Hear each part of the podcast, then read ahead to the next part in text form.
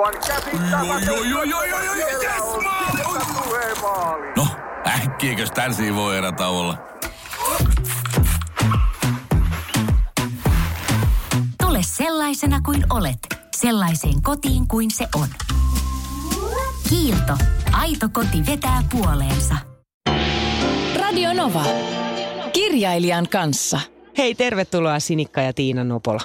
Kiitos. Kiitos. Nyt heti tähän alkuun pitääkin kysyä, että esitelläänkö teidät aina niin, että isosisko ensin ja sitten pikkusisko? Ensin Sinikka, sitten Tiina. Aika usein esitellään kyllä. Mä aina ajattelin, että se johtuu, että me ollaan ahkosissa peräkkäin. Että se menee siitä, että si- Niin, sillä ei ole mitään merkitystä niin. sen kanssa, että isosisko ensin ja sitten pikkusisko. Mutta mä aina signeeraan meidän yhteiset kirjat Tiina ja sitten Sinikka. No niin. Sinikka signeeraa varmaan toisinpäin. On vähän outoa, että oot alkanut rinnastaa sillä tavalla, mä totuin siihen, että aina Sinikka ja Tiina. On tämmöinen tämmöinen outo itsenäistymispyrkimys Tiinalla ilmeisesti. Eikö mä aina signeerannut itseni ensin? Väitä, oliko aika, mä panin sun nimesi No sä ensin. oot niin aikaisemmin vähän nöyrempi takavuosina. Niin, ikä tuo sitten sellaista varmuutta vähän. Ehkä se Joo, itse siitä. tuntuu ehkä pikkusen tässä niin kuin noussut. Niin.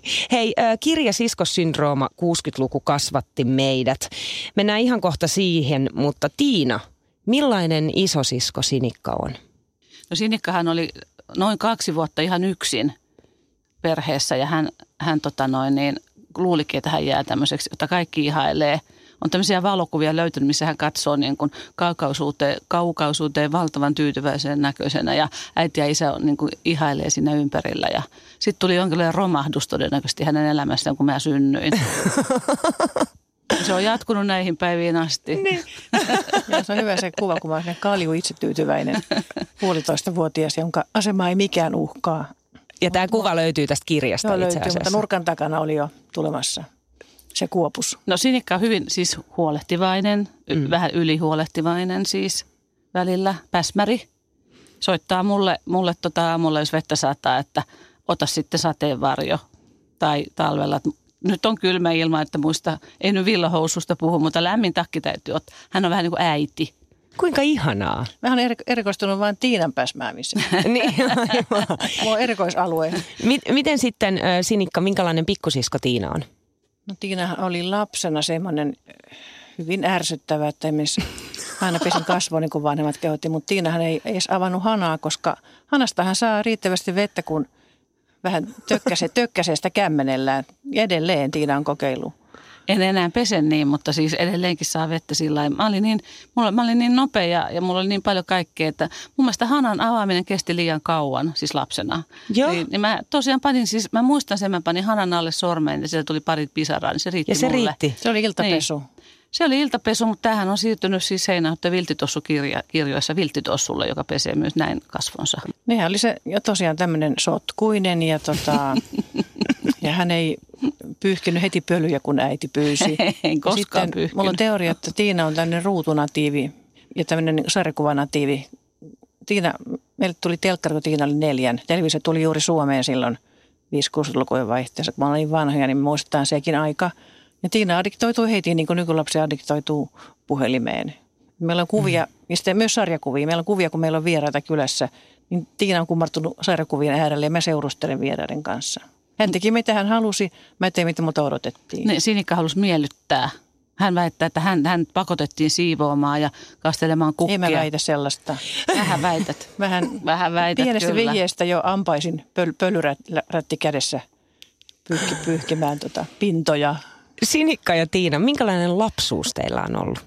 Niin, no Tiina voisi aloittaa kerrankin. meillä oli siis lauseen. perheessä, meitä oli siis kaksi lasta ja tota, asuttiin Tampereella. Synnyttiin kylläkin Helsingissä ja mä olin kaksivuotias, kun me muutettiin Tampereelle. Isä ja äiti on hämäläisiä tai isä ei nyt elä enää, mutta äiti elää Tampereella edelleen. Hän on 98-vuotias ja edelleen iskussa. No niin. Soit- Soittaa joka päivä ja on erittäin kriittinen siis meidän kaikkia tekemisiä kohtaan. Hän niin kuin sitä- äidin kuuluukin. Hän on sitä että mä sössötän radiossa ja jäykistyn televisiossa.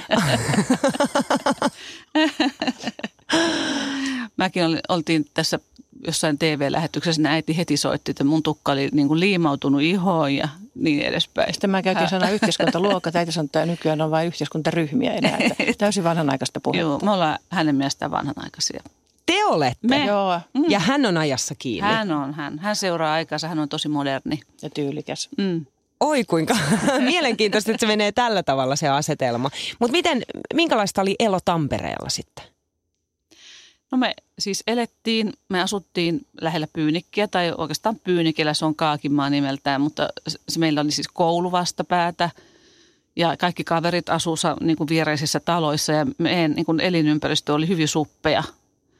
Me muutettiin sitten, kun mä olin 13, niin me muutettiin sieltä pois vähän mm. kauemmas lähiöön, mutta siinä me elettiin niin kuin ihan, että me oli tosi niin kuin vähän niitä paikkoja Tampereella, missä me oikeastaan käytiin. Että Hämeen silta erotti meidät niin kuin muusta Tampereesta. Että pyörittiin siinä ja käytiin partiossa, joka oli lähellä, käytiin palettikoulussa, joka oli lähellä. Ei se musta mikään niin su- suppealla, koska ennen vanhaan sukuloitiin paljon. Sukulaista on tapa tutustua todella erityyppisiin erilaisiin ihmisiin. Meillä oli kaiken maailman eri ammatteissa toimivia sukulaisia. Mutta me liikuttiin, niin kuin Tiina sanoi, tuolla pienellä alueella Länsi-Tampereella. Mm. No siis tämä just tarkoitan. Okei, nyt mä vasta ymmärsin. Niin kyllähän sukuloissa käytiin. Ja tavattiin ihmisiä. ja kesämatkalla oliko se Mynämäellä? Ja hän käytiin joka kesä, isä oli sodan käynyt mies, niin Itä-Suomessa isän sotakaverin perhettä moikkaamassa. Mutta meillä, meillä oli varhainen mediaperhe. Mm. Isä oli mainosmies ja perusti oman toimistonkin 60-luvun loppupuolella. Ja se teki meidän perheestä ehkä vähän niin kuin epätavallisen, koska useimpien isät oli tämmöisissä perusammateissa. Oikeissa töissä toisin Teknikoissa tai niin. tehtaassa tai asentajia tai insinöörejä tai opettajia. Ja, me se teki mainoksia. Sen takia mekin päädyttiin mainoksiin lapsena. Mm. Minkälaisista asioista te otitte lapsena yhteen? Mitkä sai aikaan sellaisia yhteentörmäyksiä? Mähän oli kieltämättä varmaan vähän tämmöinen ärsyttävä, tai Sinikka jotenkin ärsytti mua, koska mä muistan tämmöistä, mä en ymmärrä, miksi me oltiin yhdessä vaahtokylvyssä. Joo. Ja tai pestiin hampaat vierekkäin, niin mä pruittasin... Niin, miksi me piti olla kylvyssä En mä tiedä yhdessä? sitä, miksi me oltiin, mutta mä pruittasin Sinikan päähän hammasta aina ja yritin sitä ärsyttää. Niin, niin, kuin yleensä ja- pienempi. Niin, niin, varmaan ihan normaalia tämmöistä Ei, kun sisarusten mä muistan, sä tönit mua, niin mä pruittasin kostoksi sun päässä hammasta. No sille meni niin Sinikka päin. aina siis kosti. siis, Mä kostaja luonne. Mä, mä niin kuin suoraan vesiletkulla sitä kastelin mökillä. Mä muistan, niin sitten mentiin nukkuun, niin Sinikka oli kastellut pyyhkeen ja laittanut sen mun sänkyyn, niin hän niin kuin kosti. Lakanan alle. Lakanan alle märän pyyhkeen. Onpa nerokasta. Mm. Mm. Mutta ar- arvaa kumpaa haukuttiin. Mutta kai mä sain torut. Sä sait, niin, Niin, tietysti, olin- koska niin. sä olit kostanut. Mä olin, Tiinan oli Niin ja mä olin pikkusisko. Niin aivan totta Mm, kai. Si- avuton siitä, sy- siitä syystä niin. joo. Mäkin kuulen aina kotona omilta lapsilta, että kostaja on tyhmempi, kostaja on tyhmempi. Tulee joka kerta sieltä. Mikä on sitten Tiina ja Sinikka teidän suhteen kantava voima? Lapsena me oltiin paljon yhdessä. Meillä oli siis mökki lähellä Tamperetta ja mehän vietettiin koko kolme kuukautta kesälomaa aina siellä.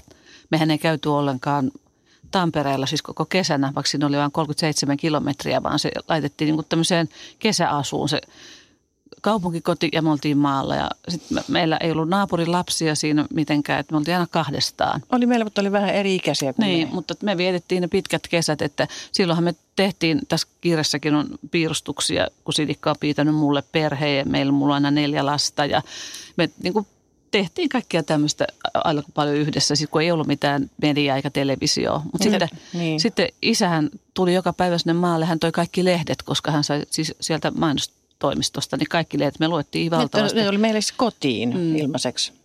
Niin. Mm. Mutta tota, sitten kun me oltiin isompia ja, ja tota, tultiin teini-ikäisiksi, ei me silloin mitenkään seurusteltu keskenämme. Meillä oli ihan oma elämä ja omat kaverit, mutta sitten kun tulit nämä last- lastenkirjat ja mm. nämä kaikki, niin ehkä sitten se yhdessä tekeminen, kun se alkoi sujua niin kauhean hyvin, me niin kuin tajuttiin, että meillä on hyvin samantyyppinen huumorin taju ja samanlainen kielen taju. Ja, Oltiin me lapsenakin kuviteltu kaikenlaista. Mm. Me tehtiin kerran parodia Suomi-filmistä, missä niin kuin on joku insinööri Virtanen ja sitten joku nuori neito ja sitten ne koko ajan sanoo, että hyvä on.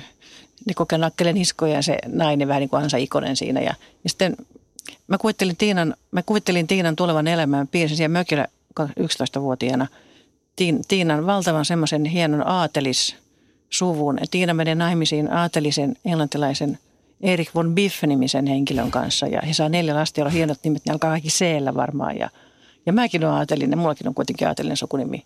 Mm. Ja sitten siinä juhlissa on tämmöinen henkilö kuin Philip Kennedy, että on valtavan tämmöinen hieno suku, Myös mä kuvittelin sen niin kuin Tiinalle, enkä itselleni. Niin aivan. Me oltiin luettu varmaan liikaa kuninkaallista, kun me naistenlehtiä luettiin niin paljon, niin mentiin sekaisin Niin. niin. kuninkaallisista ja aatelisista. Ja ehkä siinä on kuitenkin se, että kun on pikkusisko, niin haluaa huolehtia, että jos sitten myös kuninkaallisiin ja mm. hovimeininkeihin, tiedät, sä turvaa elämän ja tulevaisuuden sitä kautta. ehkä Nimenomaan, siinä on se. Hei, se on hyvä, hyvä näkökulma. Niin. Mä- Niin. Mä ajattelin, että Tiinalla olisi kiva tulevaisuus niin kuin mm. aatelisrouvana Niin, juuri näin. Niin, Sä, sä nimenomaan. oliko se kouluhallituksen ylitarkastaja, Sitikka oli niin kuin sinkku. Ei, kun se oli se, se toinen, mulla oli toinen kuvasarja. Niin, niitä oli kaksi niitä perheitä. Ja toinen, Meillä oli- toinen aviomies oli Mika von Bach. Hänkin oli von Mä alkuinen. tykkäsin enemmän sitä Mika von Pahista. Ja se oli vähän hyypiö se Erik von Biff. Mutta siinä Mika von Bach-kuvitelmassa mä oon joku neiti-ihminen, joka on kouluhallituksen ylitarkastaja. Aha. Ja mulla on minkkiturkki. Totta kai. Mä oon joku ihme uranainen. Mutta se, se on hirveä, ihan omituista tämmöinenkin? Miksi sulla on joku kiva ydinperhe? mä oon Niin, joku mä en ihme. tiedä. Mutta Niina, sä kysyit, Tyyppi, että mikä on vahvuus tässä, niin kuin sä kysyit. Teillä on selkeästi, musta tuntuu, että et, et, et jotenkin niin kuin mä näen sen vahvuuden. Se on yhteys. Teillä on valtava yhteys mm. keskenänne. Te tiedätte toisistanne järkyttävän paljon ilman oikeastaan, että toinen sanoo mitään. Mm. Ehkä se on huumori, mikä yhdistää, mikä Sekin. meidän, meidän perheessä jo. Mm. Meillä on aika ironiset vanhemmat ja ne parodioi paljon niin kuin, matki, äitikin matki joskus jotenkin laulajia, jotenkin Henri Tiiliä, joka käänsi koko ajan päätään mikrofonin jotenkin yleisöllä, niin kuin sellainen, kun hän lauloi Liljan, kukkaa. Että äiti, äiti aisti tämmöisiä ihmisten maneereja. Mm. Meillä on paljon sellainen pelleity ja parodioitu perheessä. Mutta onhan se tietysti niin kuin hienoa, että, että siis on olemassa ihmisiä, jotka on myös tuntenut minut siitä asti, kun mä oon ollut vauva. Siis ä, äidin lisäksi on Sinikka, on ainoa sellainen ihminen maailmassa, että on olemassa sellainen Niin. ihminen. Mutta se on kiinnostavaa, että miksi isko on aina vähän ärsyttävä. No. Ihan pienestä lähtien ja edelleen. Mistä se voi johtua? E- Eikö se ole, eikö se ole molemmin puolin meillä, Tiina? Niin, mutta toisaalta kyllähän monet ihmiset ärsyttää, mutta et sä kehtaa niille sanoa suoraan. Se on, ei, kun toi on se itse asiassa se, totta. mm. koska se Niin. sisko on niin lähellä ja tietää, että se Niin. sisko ei koskaan voi olla mitään muuta kuin sisko. Niin just. Ystävä voi vaihtaa aina. mm. Sisko on aina sisko. Mm. Mulla on sama tilanne mun oman pikkusiskon kanssa, Niin, että niin. sekin on aina vähän ärsyttävä. Itse en tietenkään ole sitä. Ei, Hei, teidän kirja Siskossyndrooma 60-luku kasvatti meidät, tämä uusin. Mitä sellaista on, mitä te kaipaatte sieltä lapsuudesta, kenties 60-luvulta tähän hetkeen, mikä ehkä niin kuin ajan saatossa on sitten vaan hävinnyt? Mä annan esimerkin vaikka itse omien lasteni kautta. Mä muistan lapsuudessa sen, miten kaikki leikki keskenään. Pihoissa ei ollut aitoja. Mentiin pimpottamaan ovikelloa. Hei, lähet sä ulos aamulla ja tultiin illalla kotiin. Tällaista ei ole. Mä en näe esimerkiksi tätä mun omien lasten kohdalla. Ja se jotenkin tekee mut tosi surulliseksi. Mm. Toi on ihan totta. Siis seurustelu ylipäätään kaikki ihmisten kanssa on sillä lailla muuttunut. Mm. Et ennenhän, kun ei ollut puhelimia, jos mä ajattelen sitä meidän kesäpaikkaakin, niin siinähän tultiin vaan. Ihmiset tuli eikä kyselty, voidaanko me tulla. Ja lapset teki ihan sitä samaa. Niin mekin leikittiin kavereiden kanssa kaupungissa, hypittiin pihojen yli ja tultiin illalla kotiin. Ja Mm. Se on ihan totta, tämä on, tää on niinku se juttu. Mutta sitten ää, tasan viideltä, mä muistan, että kaikki häipy. Kaikki kaverit häipy, koska kaikki meni viideltä syömään kotiin. Ja silloin Ruokailta. se perhe kokoontui ja, ja käytiin kaikki asiat läpi. Käytiin kouluasiat läpi. Suuremmassa osassa mä luulen. Mä oon haastatellut kaikkia ikäisiä, että kyllä aika monessa perheessä tämä oli. Mm. Eikä sitä ole enää. Se on aika harvinaista. Ja sitten mä kaipaan sitä elämää. Se ei ollut ollenkaan kulutuskeskeistä se elämä 60-luvulla. vaan Suomella oli kuitenkin valtava nousukausi. Et Ihmiset alkoi innostua tietenkin kaikista hyödykkeistä, mutta äiti, äiti muistelee tässä kirjassa myös, hänellä on pieni pätkä siinä. Hän muistelee, miten esimerkiksi kesällä tai keväällä hankit, hankittiin kaikki kesävaatteet, tarvikkeet, koska mökiltä ei käyty Tampereella, vaikka se oli niin lyhyt matka. Mm. Että, hän, että nykyään kaikki käy alemyynnissä. Äiti tässä muistelee, ale, alekasit heiluu pitkin kesää. Silloin hankit, teetettiin vaatteet edulliselle ompelijoille keväällä, hankittiin kaikki tarvittava. Että se oli tavallaan aika ekologista.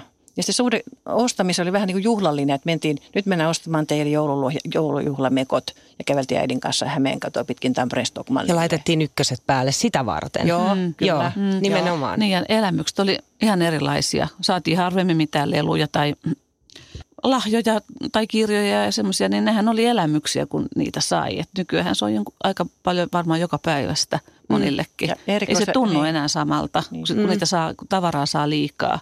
Ja erikoisesti me vieläkin muistetaan jotain, meillä oli jotakin menukkia jäljellä ja me saatiin yhdessä vaiheessa, kun tuli aarikka, oli uutta, tuli muotia. Aarikan semmoiset puupallot hopeaketjussa, ne oli aivan hirveän hienot. Mulla oli vihreä ja minkäs värinen sulla oli, Tiina? No kun mä muistan, että mulla olisi ollut vihreä, mutta ehkä mulla oli sitten punainen, mutta mä en, mä, se on ehkä. multa hävinnyt. Mä en Niin. tiedä, missä se on, mutta sinikan on se säästynyt, se pallo. Että harva, nyky, harva on. nykylapsi muistaa jonkun yhden korun tai niitä oli niin vähän. Mm. Ja mulla on edelleen sellainen korulipas, semmoinen puinen korulipas, missä on lapsuuden helmiä. Mulla on kanssa koruja. jäljellä punainen, sulla oli sininen. Joo. Meillä oli aika usein mulla punainen ja sinikalla sininen. Mä en tiedä, johtuuko se siitä sun nimestä sininen, si- sinikka sininen. Sininen, sininen, sininen on vastuuntunnon väri ja Eh. punainen on elämän ilon väri. Meillähän on käynyt tämmöinen valtava onni, että meidän vanhemmat on säästänyt siis me, melkein kaikki meidän piirustukset, kouluvihot, ainevihot esimerkiksi. Ja, Koulukirjat, joo, muistikirjat ja meillä, on, meillä löytyi valtava kirjeet, Määrä. kortit. väärä niin kuin aineistoa tätä kirjaa varten, kun me ruvettiin tätä tekemään. Onpa rikkaus, aivan mieletöntä. Mm. Hei, kertokaa Sinikka ja Tiina tästä siskossyndrooma-kirjasta. Minkälainen prosessi tämä on ollut? No mä voin siis kertoa, että tämä on ollut Sinikan idea. Myöskin nimi on Sinikan keksimä. Sinikka ehkä pari vuotta sitten rupesi tätä miettimään. Kai kustantaja oli, meidän kustantaja Tam, Tammesta joku sulle niin kuin ehkä tätä vähän ehdottikin, mutta, mutta tota, sitten, sitten sitä ruvettiin miettiä, että olisiko se mahdollista tehdä, mutta me haluttaisiin nimenomaan ehkä sitten kuitenkin korostaa sitä 60-lukua, Mm. että tämä kertoisi niin kuin tavallaan meistä, mutta meidän kautta myös sitä ajasta. Ja ajan ilmiöstä ja Mm. mentaliteetista. Tämä Ja on tot- mentali, men, vähän mentaliteettihistoriaa. Niin. Sinikka on ideoinut tämän kirjan oikeastaan, niin että mä olen mukana tässä pelkästään dialogeissa ja Sinikka on kirjoittanut tähän 14 esseitä muun muassa. Ja tässä on todella paljon valokuvia.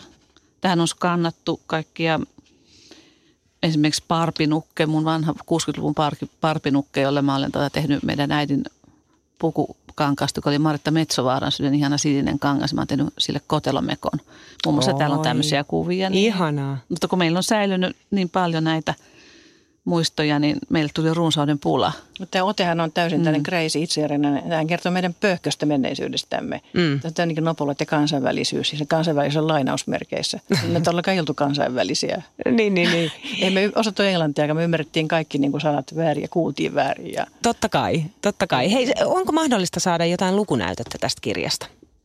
Olisiko tästä lop- loppupuolella tällainen, tässä on kaksi tämmöistä, tässä on opastavia lauseita Sinikalle, opastavia lauseita Tiinalle. Sinikka on ihan sievä, mutta tulisiko hän paremmin esiin pienemmässä kaupungissa?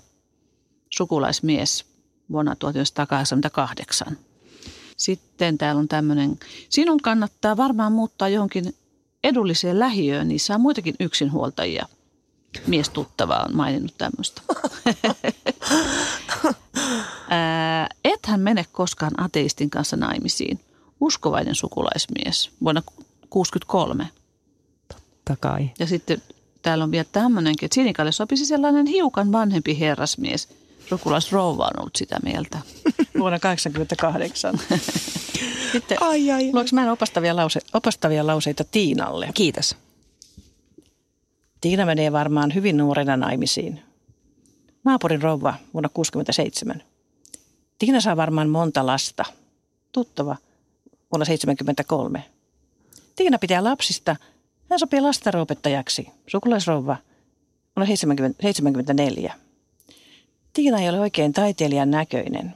Kulttuurin alla työskentelevä henkilö Sinikalle vuonna 1999. Tämä mä voin mainita, että Minkälainen on taiteilijan Mm, näköinen? niin. Nyt mä haluaisin tässä kohtaa kyllä pysäyttää. se on Mitä hyvä se kysymys, tarkoittaa? mutta siis tämä oli mulle järkytys, koska mä kuulin tämän lauseen Sinikalta noin vuosi sitten. Hän oli pantanut tätä 20 vuotta, koska hän oli tietenkin samaa mieltä ollut tämän kulttuurihenkilön kanssa, että Tiina ei ole taiteilijan näköinen, mutta hän on itse. Ja hän oli kuulemma nyökkinyt vielä, että juu näinhän tämä asia on. Totta kai. Mutta mähän vältin pahaa mieltä, et, tuottamasta pahaa mieltä Mutta sulle. sun olisi se on hieno pitänyt teko. Sisko olisi puol- oikein kiva sisko olisi kyllä puolustanut mua ja sanonut, että on sellainen, että joku pieni ripaus joskus taiteellisuus. Mutta mä jotenkin ehkä sitä olin pikkusen kuitenkin halusin myötäillä sitä tunnettua kulttuurihenkilöä. Että, tota, kun Sä miellytit kuitenkin- molempiin Miel- suuntaan. Niin, me, ja mä halusin miellyttää, joo, Ai, ai, ai. miellyttää tuota ja halusin, että et, et sä niinku loukkaannut, että mä halusin säästää Mähän en olisi loukkaantunut, mähän olisin suuttunut. Niin, nimenomaan. Niin. Ehkä, ehkä tätä yritettiin estää, tätä tilannetta. Hei, siskossyndrooma 60-luku kasvatti meidät. Sinikka ja Tiina Nopola. Miksi tämä kannattaa lukea? No jos kiinnostaa niin sanottu sellainen mentaliteettihistoria, jota kuulemma Ranskassa harrastaa enemmän kuin Suomessa. Et mä yritin kuvata esimerkiksi 60-luvun ihmisten mentaliteettia myös, heijastellen meidän niin kuin per, perhettä, perheen niin kuin elämää ja miten, miten se on muuttunut. Miten, miten, mehän kuuluttiin keskiluokkaan, miten ihmiset oli paljon varovaisempia. Likapyykki pestiin kotona, ikävät asiat puhuttiin kotona ja tota, oli paljon tabuja vielä 60-luvulla, että oli myös kamalaa, kun joku eli avoliitossa, puhuttiin, että ne elää susiparina. Ja kun joku odotti vauvaa mennessä naimisiin, puhuttiin, että se on pieniin päin. että se, oli, se on ihan niin kuin muinaisaikaa monelle nykynuorelle. Mm. Sitten alkoi asenteet murtua nopeasti 60-luvun lopulla. Me kerrotaan, miten me koettiin se, ja, mutta tässä on totta kai paljon sitten, tässä on paljon tämmöistä ihan kreisiä juttuja, niin kuin, miten sitä oikein nyt kuvaisi? Sitä teidän hulluja huumoria juttuja, ja- Niin.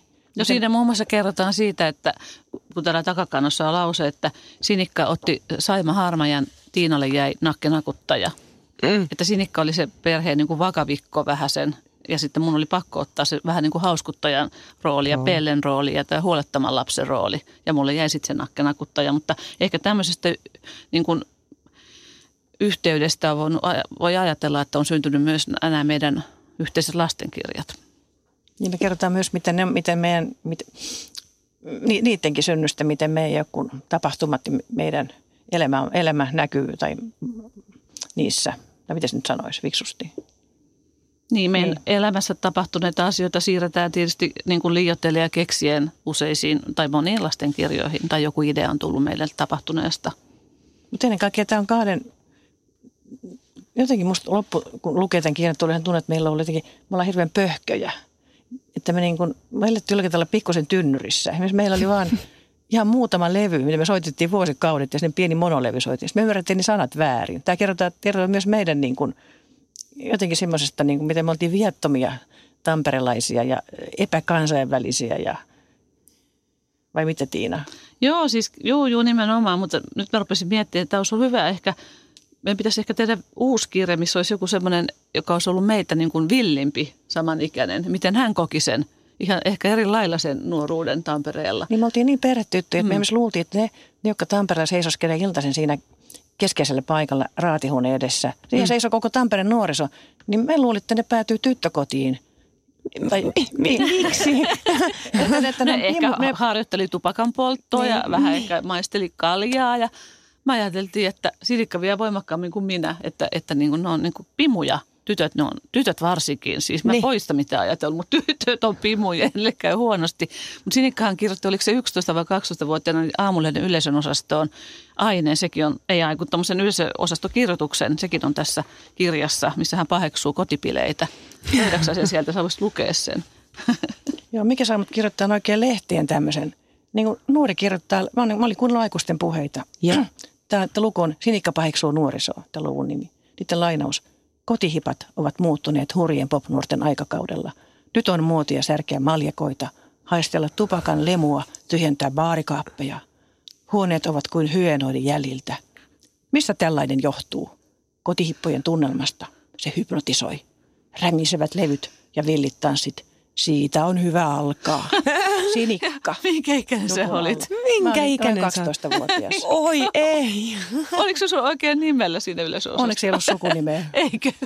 Mutta kaikki tiesi siitä huolimatta. Joo, Se oli se rillipää sieltä pyynikin. Nimenomaan. Sinikka ja Tiina Nopola, kiitos. Kiitos. Kiitos.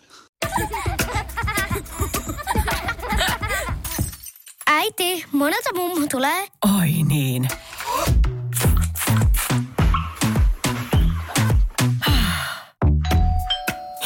Helpolla puhdasta. Luonnollisesti. Kiilto. Aito koti vetää puoleensa.